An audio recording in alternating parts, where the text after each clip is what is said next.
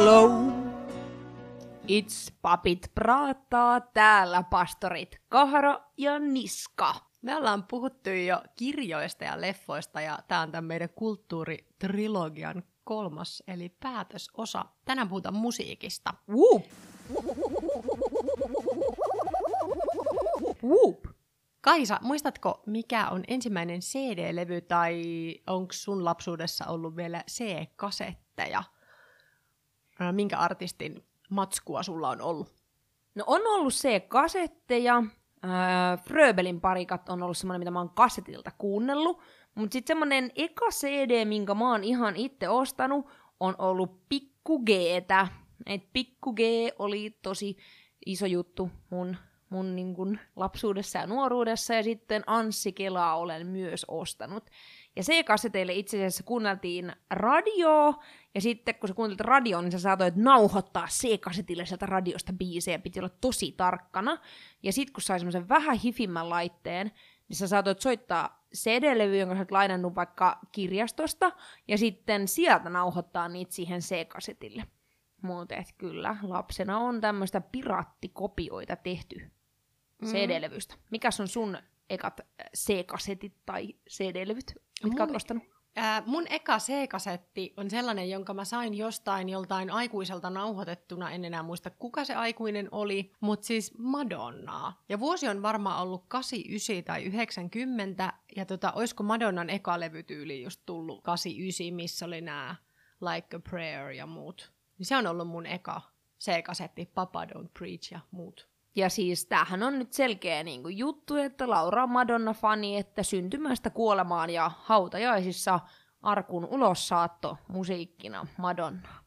Niin, näin mä oon julistanut, mutta mä en ole tajunnut tällaista tota, ää, draaman kaarta tässä. Mä oon vaan ajatellut, että mä aina tykkäsin Madonnasta jo pienenä. Mutta joo, tosiaan Madonna on ollut ihan eka, jota mä oon kuunnellut sellaisella korvalappustereoilla.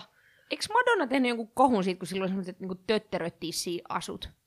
tötterötissi-asut, esiintymisasut? Joo, se oli varmaan just silloin Golden 90s Ysärillä. Sitten mä oon kuunnellut lapsena sellaista Take That-nimistä poikabändiä. Ja sitten Spiceareita, Spice Kyllä. Girls oli kova ala-asteella. Mulla oli kaiken näköisiä Spice Girls-kamoja. Siis mulla oli kaikki pyyhekumeja ja penaalia ja, ja niinku kyniä Spice Girlseista ja kaikkea. Et, et se oli kyllä niinku hienoa ja toki niitä kuunneltiin. Mä toki halusin olla Sporty Spice. Mun mielestä se oli paras Spice Girls kaikista. Backstreet Boys oli niinku mun ää, tämmönen poikabändi juttu, mitä katoin. Ja siis itse asiassa eka kunnon keikka, missä mä oon ollut, niin Hartwall Areenalla, mä oon ollut jotain 17, niin on Backstreet Boysien keikka. Se oli kyllä ehkä rahaa Kankkulan kaivonen jälkikäteen ajateltuna, mutta tulipahan kuunneltua livenä heitä. Musiikki on aina ollut mulle tosi tärkeää. Nykyään mä oon kyllä koittanut myös käyttää aikaa sellaiseen ihan hiljaiseen olemiseen, että kun on pitkään ollut tapana, että kotona koko ajan on radio tai musiikki soi tai joku podcasti tai muu, niin sitten on koittanut keskittyä myös sellaiseen hiljaisuuteen, ettei täyttäisi kaikkea tilaa jollain metelellä. Mulla on itse asiassa tosi päinvastoin. Se, että kotona soi musiikki tai mulla on luurit korvilla ja niistä soi musiikki, niin se on tosi tietoinen valinta. Mä jotenkin hiljaisuutta on huomannut arvostavani tosi paljon ja mun puoliso tykkäisi kuunnella. Meillä on tosi hieno kaiutin Bluetooth-yhteydellä, niin voisi soittaa tosi helpostikin musaa, niin, niin mä oon aika tyly välillä siinä, että niinku työpäivän jälkeen niin hiljaisuus ja niinku ihan puhe riittää mulle siihen, että korvat niin kun lepää musiikki, niin ei, ei soi kotona ihan hirveän usein. Mä laulan kyllä paljon, siis sille itsekseni ja sitten jos tarvii energiaa, niin mä saatan laittaa jotain tiettyjä tämmöisiä power soimaan ja sitten laulan siinä mukana, mutta sekin saattaa olla sille kaksi biisiä ja sitten mä sanoin, että no niin, nyt riitti musiikki. Onko sulla jotain tommosia power biisejä? Totta kai Madonna. Mä avaan tosi usein ääntäni itse asiassa tuolla Don't Cry For Me Argentiinalla, mikä, mikä on siis Madonnan laulava siitä Eva Peronista kertova elokuva Evitaan liittyvä biisi. On mulla varmaan semmosia power-biisejä, voimakkaiden naisten esittämiä kappaleita. Mä oon kuunnellut paljon aina kyllä sellaista synkkää musaa, mutta sitten on ehkä jotain tollasia hittibiisejä, mitä on halunnut kuunnella. Mä oon jotenkin semmoisia synkkiä tunteita ja vaikeita, ikäviä, surullisia tunteita käsitellyt aina musiikin kautta. Ja mitä synkempää jotenkin masentavaa musiikkia, niin sitten ehkä ne on jotenkin sitä kautta vähän liikkunut ne tunteet itsestä pihalle, niin kuin siis joskus nuorempana ja vielä kyllä aikuisenakin joskus tekee mieli rypeä sellaisessa.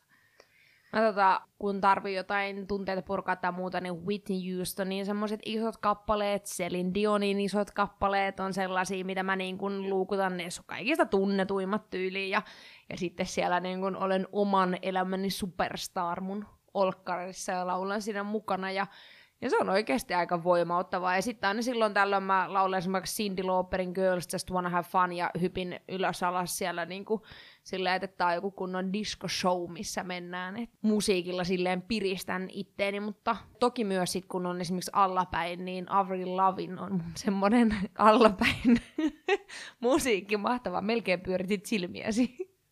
Mä piti hetkeäkaan miettiä, että kuka se on, mutta joo, se oli se, oli se Skater Boy biisi. Joo, se ei, se ei kyllä ollut tota, tota niitä mun allapäin biisejä, kyllä se Skater Boy, mutta kuitenkin sieltä jotain. Ja sitten yksi semmonen, mikä on kyllä aika usein toistuu, niin on toi You Raise Me Upin niin kuin monet versiot on semmosia, mitä käytän ja kuuntelen usein.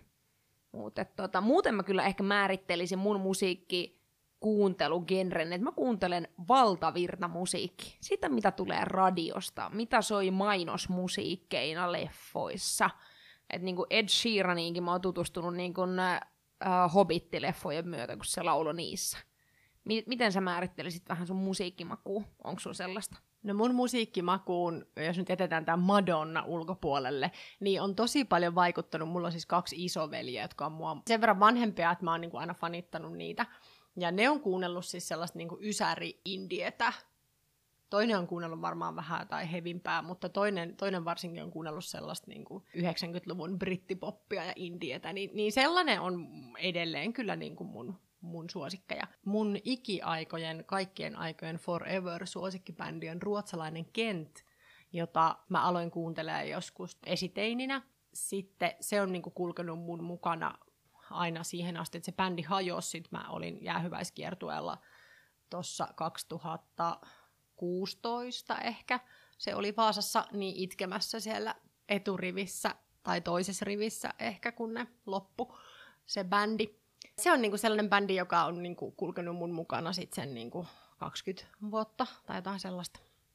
Mun semmonen yksi musiikkiin liittyvä suuri harmitus on se, että Celine Dion on keikkailu kerran Suomessa – silleen, että mä oon niin kuin ollut sen ikäinen, että olisin voinut mennä keikalle. Mä olin ehkä jotain just niin kuin 16-20 siitä väliltä, ja sen halvimmat liput sen keikalle oli niinku reippaat 100 euroa, eikä mulla ollut varaa siihen. Mä ajattelin, että mä menen sitten, kun se Celine Dion tulee uudelleen Suomeen, ja arvaa, että ei ole tullut uudelleen Suomeen. No, nyt sitten, tänä syksynä on tulossa Suomeen.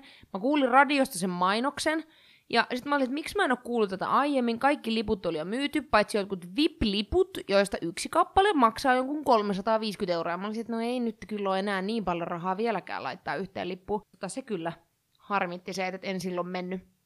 Ja nyt harmitti hirveästi, että en ollut tarpeeksi tietoinen asiasta, niin meni nekin keikkaliput sivusuun. Oletko käynyt katsoa jotain bändiä useampaan kertaan? No sitä kenttiä esimerkiksi olen käynyt katsoa useamman kerran sekä Ruotsissa että Suomessa. Mä oon käynyt katsoa niin kuin sellaisia isoja bändejä, niin kuin vaikka, no onkohan nämä edes isoja, mutta vaikka musea. Ja on se iso. Niin, niin sitäkin mä oon senkin mä oon nähnyt kai kaksi kertaa. Sellaisella isolla stadionkeikalla on, on tota, tai jäähallikeikalla tai festarikeikalla ihan mieletön se tunnelataus ja sitten toisaalta jossain pienellä keikalla, vaikka tuossa Tampereen telakalla voi olla ihan hulvaton hyvä lataus ja meininki, kun siellä on joku bändi, vaikka se on niin kuin pieni tila. Mä oon ollut katsomassa useampaan otteeseen Halo Helsinkiä, se on ihan mun lemparibändejä ja suosikkei. Kuuntelen heidän musiikkiakin paljon, mun mielestä heillä on tosi oivaltavat ja, ja hyvät lyriikat erityisesti ja ja aika monessa kappaleessa Haluaa Helsingillä on paljon niin kuin, lyriikoita, että ei vaan toisteta samoja sanoja. Anssikela.